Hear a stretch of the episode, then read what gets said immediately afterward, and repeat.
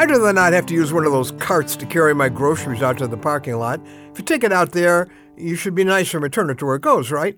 No, I'd rather use a mule approach, carrying every possible bag I can in my arms, my hands, hanging from my shoulders. So here I am, moving precariously toward the door of the store with every appendage committed. Problem How am I going to open that door that goes to the parking lot? If I start walking toward it, it remains closed, threatening my bodily welfare and, and, and my new treasures when I walk into the door. But if I just stand there, it won't open either. Well, thankfully, you know, Stores have automatic doors. The door remains closed, though.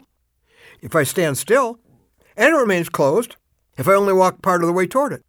But as I walk steadily toward it until I'm close to it, voila! The door opens just before I need to go through it. What a world! I'm Ron Hutchcraft, and I want to have a word with you today about moving toward that door. Funniest thing, God opens doors the same way.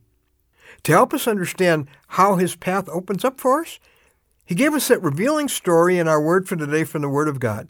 Joshua and the Israelites are camped on the east side of the Jordan River looking across at Canaan, the rich land that God has promised to give them. But there's a major obstacle between them and what God wants to give them the Jordan River at flood stage.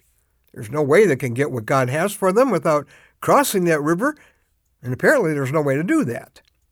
Then, as recorded in Joshua 3, beginning with verse 8, God tells Joshua, Tell the priests who carry the Ark of the Covenant.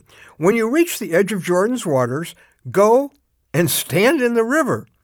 Joshua then tells the people, As soon as the priests who carry the Ark of the Lord, the Lord of all the earth, set foot in the Jordan, its waters flowing downstream will be cut off and stand up in a heap.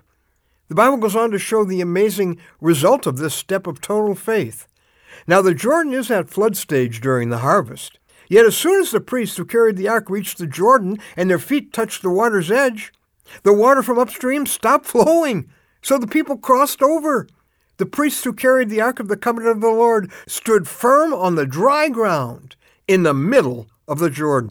Wow, there's an amazing scene here but a dialogue that has been, in essence, often repeated over the centuries as a child of God stands at their own Jordan River, facing a closed door or an impossible obstacle between them and what they knew God wanted them to do.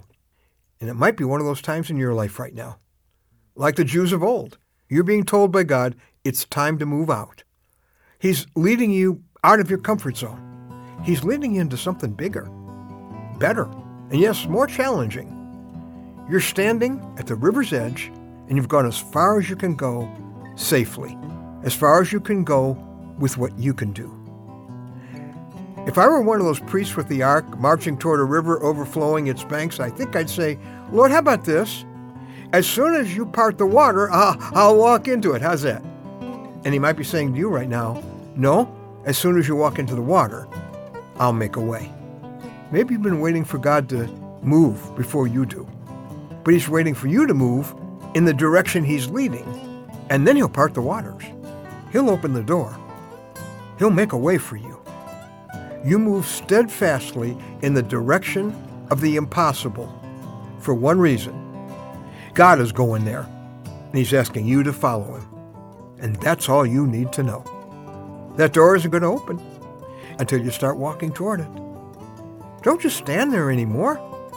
Get moving toward your miracle.